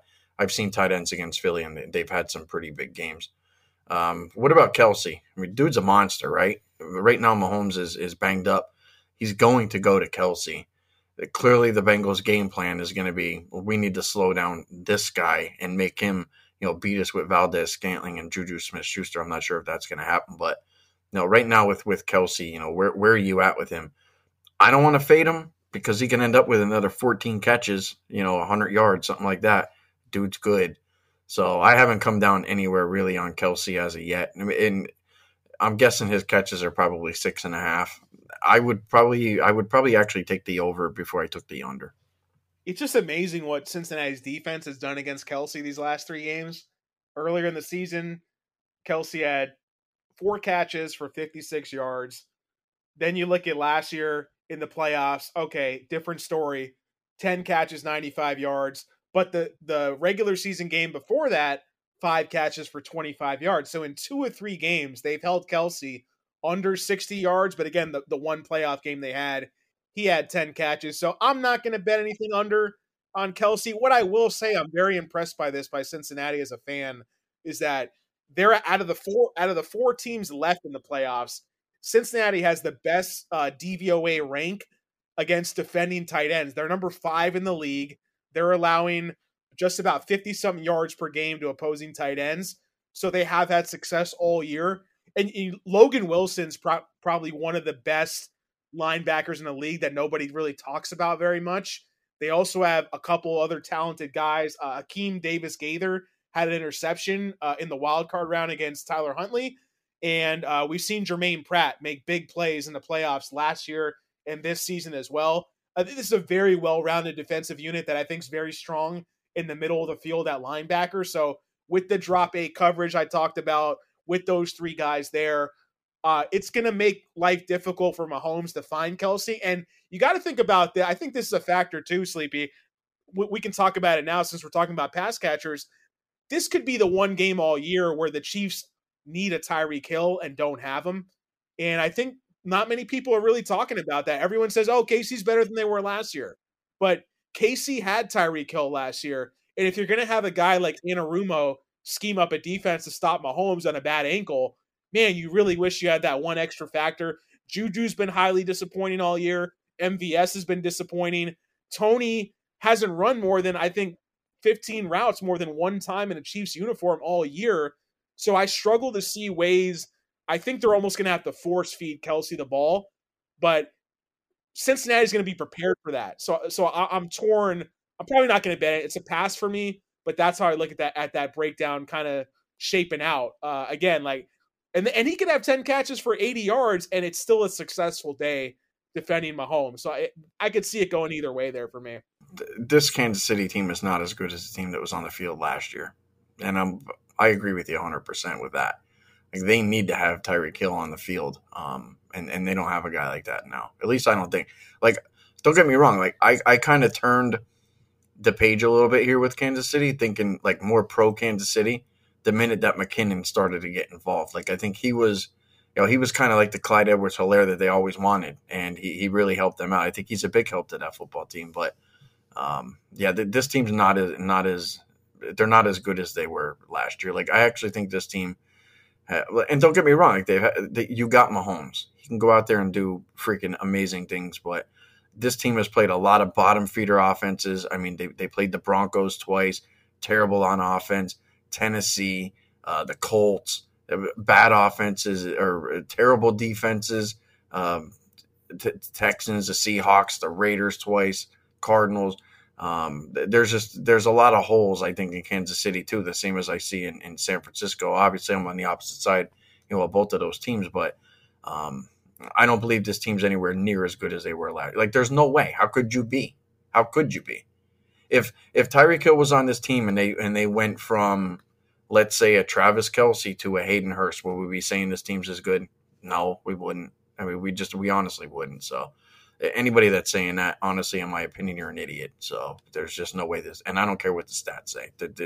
This team is not as good with Tyreek Hill off the field. If you think they are, then just take a look at what Miami did this year. Tyreek Hill was pretty damn good this year. So anyway. And you look at how bad KC was at covering the spread all year long. I mean, this is a team that has been they have not been exceeding expectations, right? They have a good record.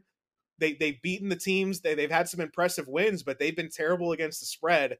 And that's a pretty good indication of, like, are you overrated? Are you underrated versus the market perception?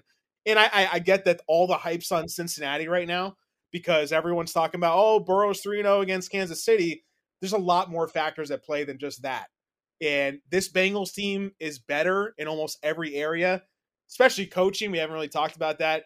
Taylor's made big strides in this year as a coach compared to last year, where I think he was more of a hindrance to the team. And you look at everything, offensive line to defense. Maybe Kansas City's a little better on defense, but I don't think notably that much better. So, yeah, I agree. I think this is a better Bengals team. This is a worse Chiefs team, and Mahomes is hurt. There's a lot of things working in that factor as well to where I don't think you're ever going to see a 7-point spread again like we saw heading into last year's AFC title game. Yeah. It just, I don't know. Whoever said that, I mean, honestly, it doesn't make any damn sense to me. Like, if you ask any defensive coordinator – give me a list of 20 players that keep you up at night. Tyreek Hill's on that list. Juju Smith-Schuster and Valdez-Scantling, you're not losing any sleep over those guys. So I don't know where that came from, but that's just freaking idiotic. Let's talk some wide receivers there, Chris. Devonta Smith, A.J. Brown. I haven't hammered down anything with these guys yet, but I can tell you right now, overs is where I'm looking with these guys. Devonta Smith literally just cannot be guarded. I don't want to say he's the team's number one, Chris, and you and I could probably – have a debate about that, but honestly, I think Devonta Smith has kind of taken over the number one role, at least for half the games this year. Like, what did he have, 1,000 yards this year? I think A.J. Brown had 1,000 yards. Like, this is a 1A, 1B, and it switches from week to week. So I really like Smith. I think that he has a chance to go over yardage, over catches, A.J. Brown as well. The only thing that worries me about A.J. Brown, and I haven't seen this with Devonta Smith, one thing that Smith does, he will get separation. A.J. Brown doesn't get a lot of separation. And when he does have guys locked on him, he's dropping passes. He's being heavily defended. But I don't have to worry about that with Devonta Smith. So for me, I would lean more towards Devonta Smith overs than I would A.J. Brown overs. That's just where I sit with those two guys. Now, who they'll be matched up on in this game, I guess that's a little bit of a question mark, a little bit of a mystery. I'll have to dig into that more. But just on the surface, I would be looking more at Devonta Smith overs than I would A.J. Brown. Yeah, I mean, A.J. Brown, he was a little dinged up in the last game, says it's not anything serious. I don't really think it is. man, you look at these two guys, like they each have exactly 142 targets on the year. They're tied. A.J. Brown has about 250 more receiving yards. Devonta Smith has 10 more catches. This is regular season plus postseason. And Smith's run a little bit more routes than Brown. I think that's more because Brown has come out of the game a little bit more. But it's essentially 1A, 1B, like you said. I think that, in my opinion, A.J. Brown physically is one of the most gifted receivers in the league. Devonta Smith benefits from that because I think teams are more worried about Brown beating them, which Smith is so good. He can be a number one in his own right. He's going to benefit from that because if you're a defense and you're going to game plan, you can't ignore A.J. Brown, where I think some defenses might really focus in on Brown and a little bit less on Smith, which is why you see Smith benefit. You know, we saw that back in the day when Juju was in his prime playing with Antonio Brown. We saw Juju benefit from team scheming against Brown. So I think it's a little bit of that there. But yeah, I think they're both live for overs in this game.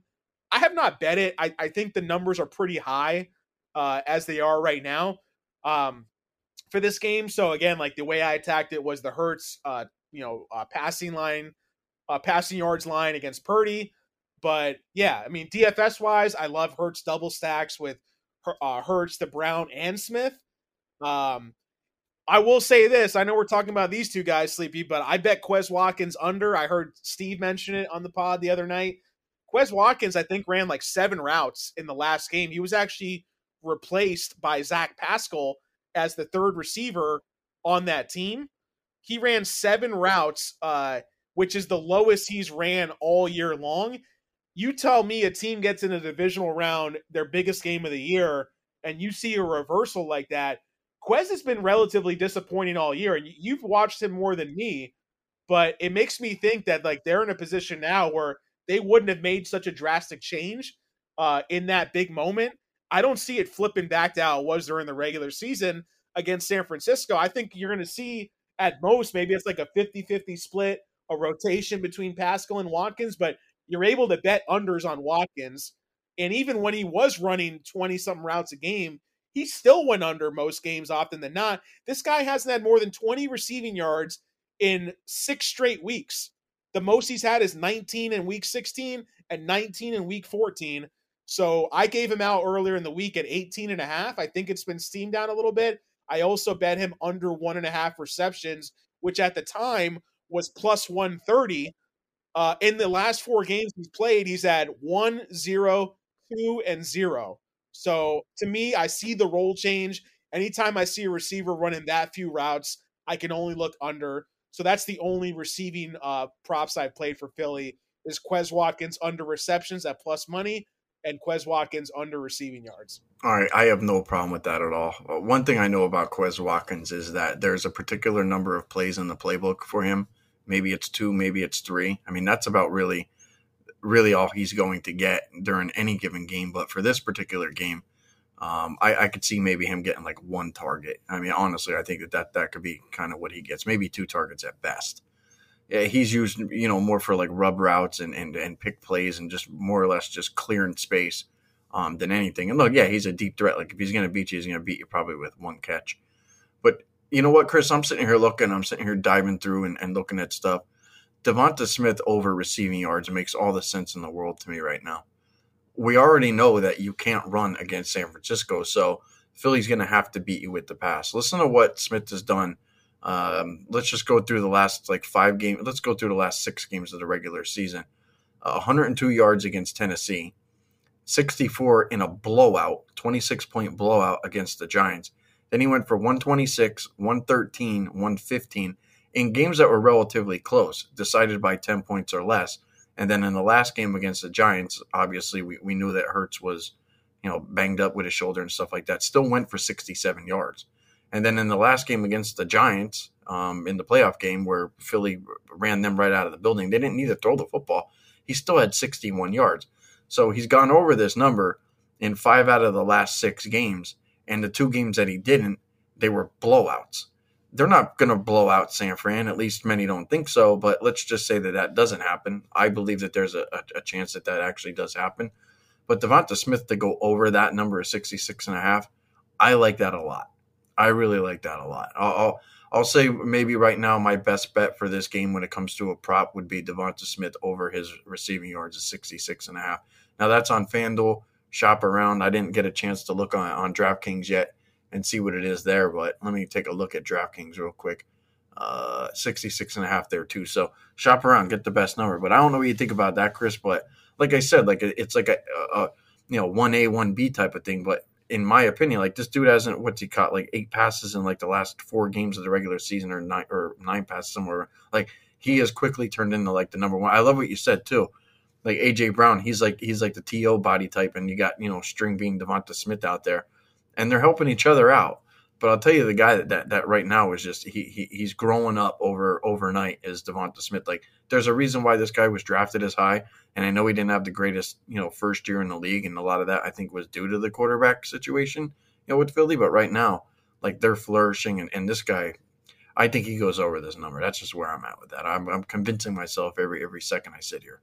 Yeah, I mean, to me, it's one or the other, or it's both that go over. So I wouldn't mind placing bets on both just to kind of hedge a little bit. And then I think more often than not, they both could hit, because that's how you attack San Francisco's defense. And A.J. Brown after the catch is there's no one else like him in the league outside of him, maybe in Deebo Samuel. So, and speaking of Quez Watkins, like we bet that under 1.5 catches at plus 130. It's minus 152 right now at FanDuel. So very happy about the closing line value on that prop. There's still a few other unders. Like, again, for me, the only actual real best bet props I have are the 2 unders on Sanders I mentioned and the 2 unders on Watkins. I still am going to look for some more unders on Sanders in the receiving game, maybe even on Gainwell. But I still got to sort through some things there. But, yeah, I don't hate Smith at all. There's a reason why he's lined at 5.5 catches and Brown's lined at 4.5, even though Brown's juiced over and Smith is juiced under. There's still a reason there's that 1 catch difference there, because the easier targets are going to be to Smith, because he's going to find himself more open than not as opposed to Brown. But yeah, I expect big plays from both those guys in this game. All right. So let's switch over from that game. Let's go back to the Kansas City game and talk about Juju Smith-Schuster, Valdez-Scantling, and Tony. I'm not sure if you have any plays on those guys yet. It's hard for me to even consider an over with any of those guys, just being that I don't know what the situation with Mahomes is. Like, if you guys are watching the live betting screen and you're watching the game and we see that Mahomes doesn't look like he's healthy, doesn't look like he's throwing the ball down the field, you could probably go ahead and maybe take some unders if you're lucky, because this stuff's going to get hit really hard. That I know. It's going to get hit hard. It's going to get hit really fast. And if Mahomes looks good, you're going to see the overs get all jacked up too. So it's more of a waiting game and wait and see. But for me, I don't want anything to do with any of those guys, Chris. Now, I hear some people are looking at Tony for some specific wagers. I don't know if you like anything with him or not, but I don't want anything to do with those guys, at least until I see Mahomes. And I'll probably even just avoid the whole live betting thing too, because I would rather just sit and watch the game and not feel like I have to, work any harder than I already am. Yeah, man. No overs for me. That's all I can say there. I mean, I think the only over I would place would be on like a Justin Watson. Justin Watson's a guy who's running more than half the routes every game. He's always getting the 1 catch for like 20 yards.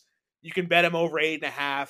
Not a bet for me, but if I had to bet an over, as random as it sounds, I'd probably bet him. I don't understand the Tony stuff, man. Like I know, like he could score a touchdown. Like people are expecting him to have that game he had with the Giants like a year and a half ago, where he had like 15 targets. Like he didn't even run 15 routes last week for the Chiefs. And Hardman's supposed to be back this weekend. I don't know if he's going to play, but he's practicing. And Tony's more of like a gadgety slot type of guy. That's exactly what Hardman does. So if he ran 12 routes last week and Hardman plays and they're in a high leverage situation, like I don't really think they trust Tony all that much in terms of route running, pass blocking, all these things. So I could not bet an over on Tony ever in this game because of that. Just looking at the numbers. I actually bet an under on him though. I did bet Tony, it's in our free betting channel. I bet him longest reception under 17.5 yards. And the reason I bet that is everything we've talked about so far is that Hardman's back practicing. It's likely to cut into Tony's already limited snap and route roll. In the last two games for Kansas City, Tony has run 9 routes and 12 routes. That's a very, very, very part-time player. Mahomes' targets are likely to be shorter than usual, which means the under-long reception is the way you want to go with that. Bengals are going to be dropping 8, so everything's going to be underneath. And so to me, it's just like, yeah, you can break one loose, but Bengals are a top 5 tackling team in the league too. How about this, Sleepy? It's my last note on this prop is that since joining the Chiefs, Tony has played in 8 games. He's gone under this longest reception prop in 6 out of 8 games. So that to me is how I want to attack it. I would consider only unders for Tony, but the one I like the most is the under 17.5 longest reception because he's not even being used in that way. And when he is used, he's only running like 10 routes a game. So everything to me points under for that prop. So you got Chase Higgins and Boyd. I'm not sure which direction you're going to go with these guys. I haven't buckled down on these guys yet. I have a feeling just because obviously you guys have been listening to this podcast know that I'm, pro Bengals. All of a sudden, Chris sent me an Icky Woods jersey. I became a Bengals fan overnight. So I don't know. I don't want to sit here and be like, oh, they're all going over because obviously that's not going to happen. But I'm not sure where you fall in line with these guys right now, Chris. Obviously, I hope they have a big game. I wouldn't be surprised if they do. But yeah, I don't know. What are you making out right now with the Bengals wide receivers? I mean, I think the market's pretty efficient here. I mean, I could only look over for Chase and Higgins. How you beat the Chiefs, their biggest weakness is similar to how we talked about with San Francisco, is the boundary receivers. They got a couple rookies out there, and if Burrow gets any bit of time, man, Chase and Higgins, especially if the Chiefs blitz and the Bengals can pass protect halfway decent, there's going to be big opportunities for Higgins and Chase to have big plays in this game. I don't understand this head-to-head line because I know Higgins had a couple down weeks, but I love T. Higgins, minus 9.5 receiving yards over Juju Smith-Schuster. Juju runs almost all his routes out of the slot, and he just frankly is not earning targets as a skill. And Juju has not had more than 4 targets in over a month in a game. So I don't think that, I think that's a trend there. He hasn't had more than 3 catches in the game in over a month. I don't understand, how you beat KC is through the air, and T. Higgins is one of the top 2 options there, and Juju's only getting, 2-3 targets a game. I would make that line, minus 20 for Higgins over Juju. And I would look to Juju unders as well, but I think this is my favorite way to attack it is T. Higgins head-to-head on the spread, minus 9.5 receiving yards against Juju. That's the only prop I played in this game. I also forgot to mention earlier, it's at 58.5 now, but I do like mixing over 56.5 rushing yards because that offensive line with Jackson Carman at left tackle, like we talked about. And in the last game, the only one that I forgot to mention was I do like Dallas Goedert as well, under his receiving yards at 46.5. But that's it for me, man. I love the Eagles receivers and the Bengals receivers.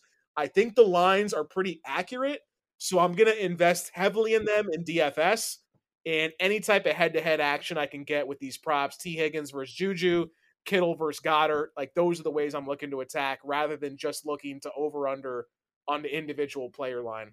All right, let's finish up with the last 2 wide receivers, and then we'll jump over to some defense and special teams. So the last 2 are going to be Ayuk and Jennings. You have any thoughts with those guys at all? If it's a gun to head, you got to bet it. I would look to bet Jennings over. I mean, it's he's probably going to have that typical 2-catch, 27-yard performance. Again, if you're going to beat Philly, if you're going to complete passes against Philly, it's going to be middle of the field, tight end, slot receiver. The thing with the 49ers, though, is that Jennings is technically their slot receiver. But if you look at the slot routes after every game, Ayuk, Deebo, and Jennings, literally run the same amount of routes out of the slot, every week. So I don't want to be Juju, on the other hand, he's running, almost all the routes out of the slot. So is Kelce. But Jennings is, it's, minus 190, I think, to get Jennings over 1.5 catches. I could see that, yeah, but I'm not going to bet it though. So nothing for me on that. But if I had to go somewhere, I think Jennings could be a little sneaky, maybe as a cheap DFS option even though I do lean under for that game overall. So that's really my only thoughts there. I guess we'll close up here. Let's talk some defense and special teams. I do have two plays that you guys might want to consider. As I said about the Kansas City game, like, it's going to be freezing cold there. It's going to be about 18 degrees there. So maybe you look for some yardage. Maybe you look at some kicking unders in that one. The other one that I actually do like, though, is I would consider going ahead and maybe playing Bengals middle linebacker Germaine Pratt to go ahead and go over his tackles to 6.5. He's their middle linebacker, and I actually think that if you go back to like last week where it was a snow game, there was very, very little down the field from the Bills. And if Mahomes is hurt, everything's going to be in front of that line of scrimmage. I think that that's going to help the linebacker. Not only that, I do think that you know, with an injured quarterback who's not going to be, he's not going to be able to be as, you know, he's not going to have that freakish athletic, you know, juke moves and stuff like that. Like, I think Mahomes is going to telegraph some of the stuff that he's doing just because he's not as nimble, you know, as he always is, you know, able to, you know, make a quick pivot and go this way and go that way. I think it's going to be pretty much, you know, here's where we're going with the football, and maybe even telegraph some stuff. So I think Germaine Pratt, middle linebacker for the Bengals, could go over his tackles, which right now is set at 6.5 minus 140. So you're going to eat a lot of juice there at DraftKings, but just shop around. I don't know if you agree with that, Chris, or the kicking props, but, it's going to be cold in Kansas City, so that's pretty much what everybody does. You know, they bet the, you know, longest field goal under, and they bet a lot of the kicking props under when it's just cold. And it could be a low windy there too. I mean, they're talking like maybe like 10 miles an hour, so who knows? That ball could be as hard as a rock, so we'll see. But that's where I'm at with special teams props. As far as Philly and San Fran, I have nothing in that game when it comes to, you know, right now I don't have anything with defense and special teams. That's an interesting one, man. You know what? I literally never look at tackle props, but given like the whole matchup we've broken down in this podcast, I would say maybe I was looking at the lines right now, and a lot of the Bengals players are juiced over, and that like makes sense. If the Chiefs are going to come out passing short, you're going to get a lot of defensive back tackles too, maybe even some safety tackles when it comes to Kelce, right? Because if Kelce's getting double-digit targets, the guys tackling him are going to be linebackers and safeties, so I think there could be value on Logan Wilson as well, but maybe Jesse Bates.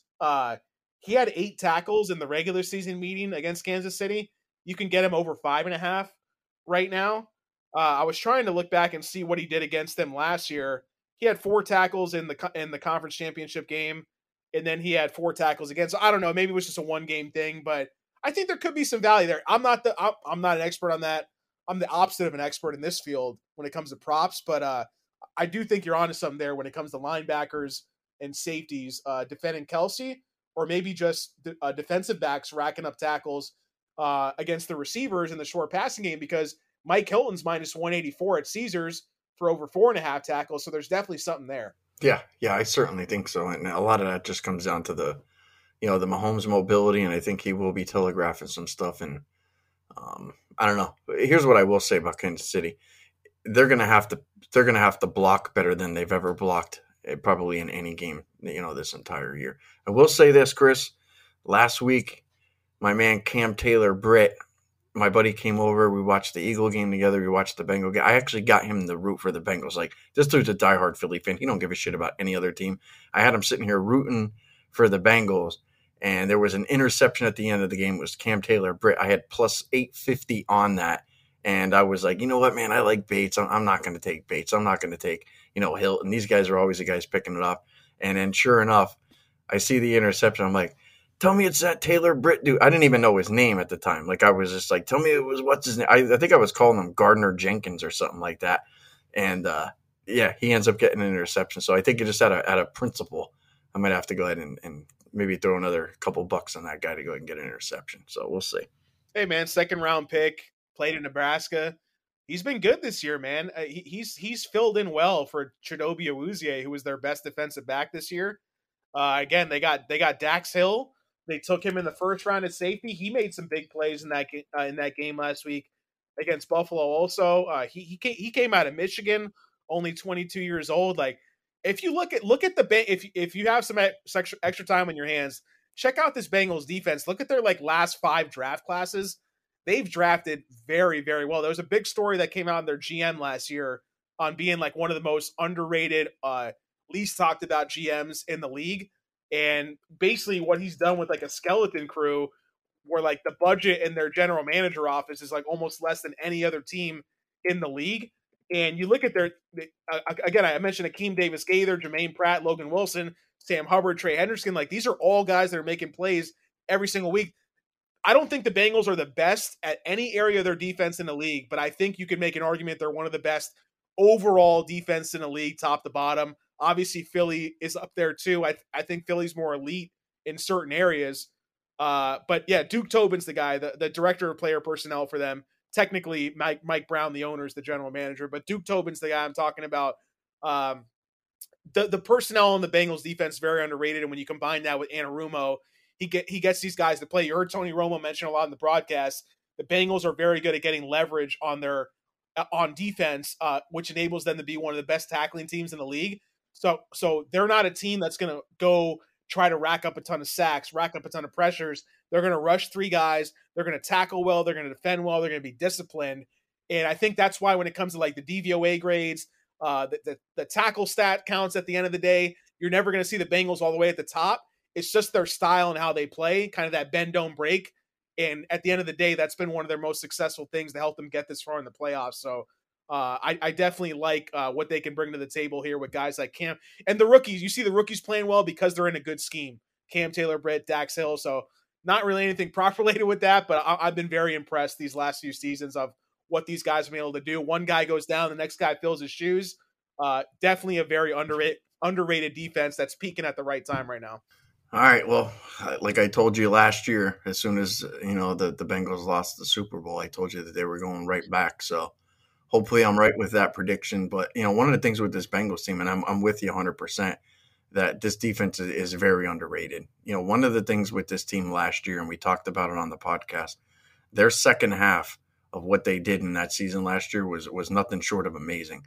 Teams could not score on them. I mean, and they're doing it again. Their last 8 games, they haven't allowed over 24 points to anybody. And the only team they allowed 24 points to was a healthy Patrick Mahomes. Every other team under 24 points. So they're doing the same thing again that they did last year. And there's a reason why they're in the same position as last year on the road in the AFC Championship game. Had they won a couple of those games early in the season, this team probably loses 2 games all year long. Honestly, that's probably where they're at. But we'll see. So I'll be rooting for your Bengals, Chris. I'll be rooting for the Eagles. That pretty much wraps up the podcast. Let me get one more quick prediction out of you there, Chris. I want an X Factor guy, the guy who is going to have the biggest game out of both games this week. And if you had to pick one guy, like this guy's just simply amazing, did it all. Who's that guy? You know, I'm gonna stick to. We're talking about offense or defense or either one. Whatever you want. Go be a kicker, maybe a coach, kicker, coach, whatever you want.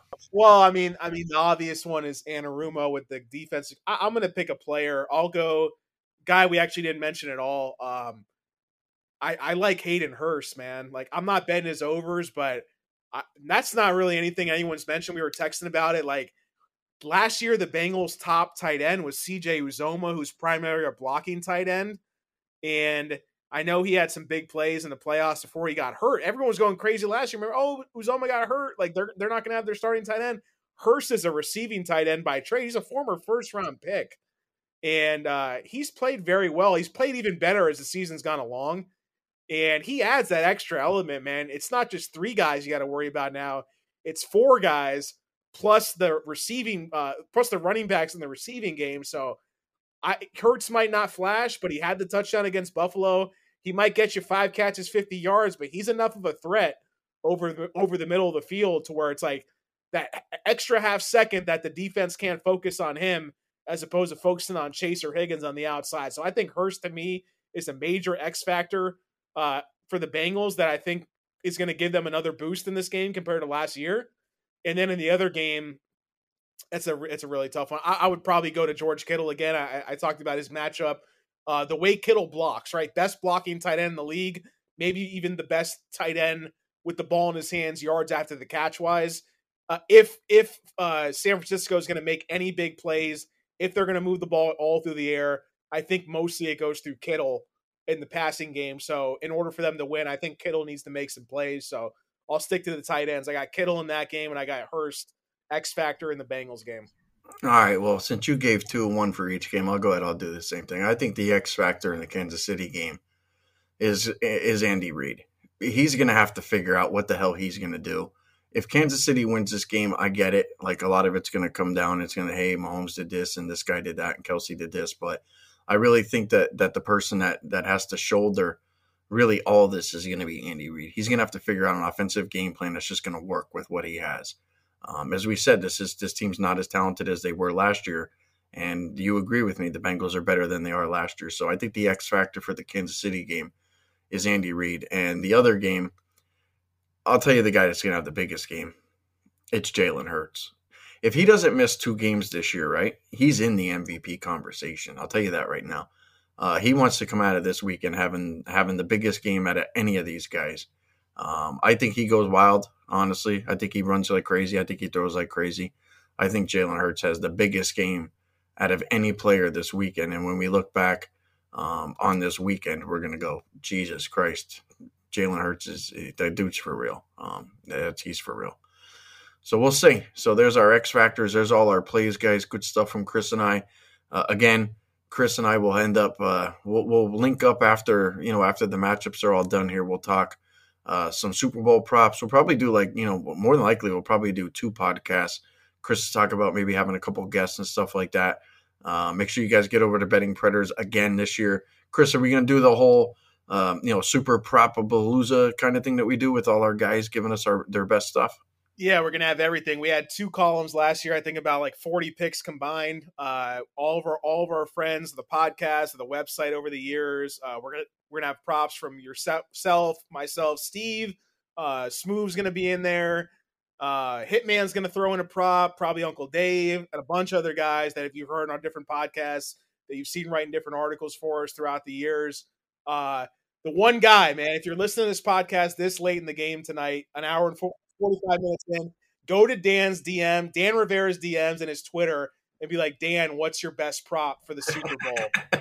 Because it won't be Prop-a-Palooza without a prop from Dan Rivera. So I'll leave it at that. We got to all band together as a team.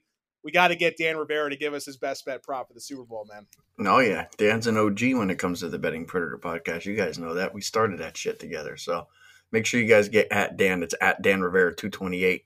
Go in there and bust his balls. Tell him you want 2 props. Screw it. Not 1, just 2. Best bets. So, but that'll wrap it up, guys. You guys know where to find Chris and I on Twitter, at SleepyJ_pregame, at MadJournalist. Again, bettingpredators.com. Make sure you guys go over there. Like and subscribe to the podcast. Leave a review if you guys felt like you got some solid information here. Leave a comment or something like that. Maybe we'll read some of those out, before the Super Bowl. And we have some downtime. And Chris, I know you got the golf thing ready to rock and roll too, so make sure you guys go check out the Discord, all that stuff like that. Like there's enough for you guys, and a lot of it's free. So hopefully you guys do well this week, and I'm rooting you guys kick some ass. Hopefully our plays do well. With that said, I'd like to wish you guys all the best of luck for the AFC, NFC championship games. Enjoy the games.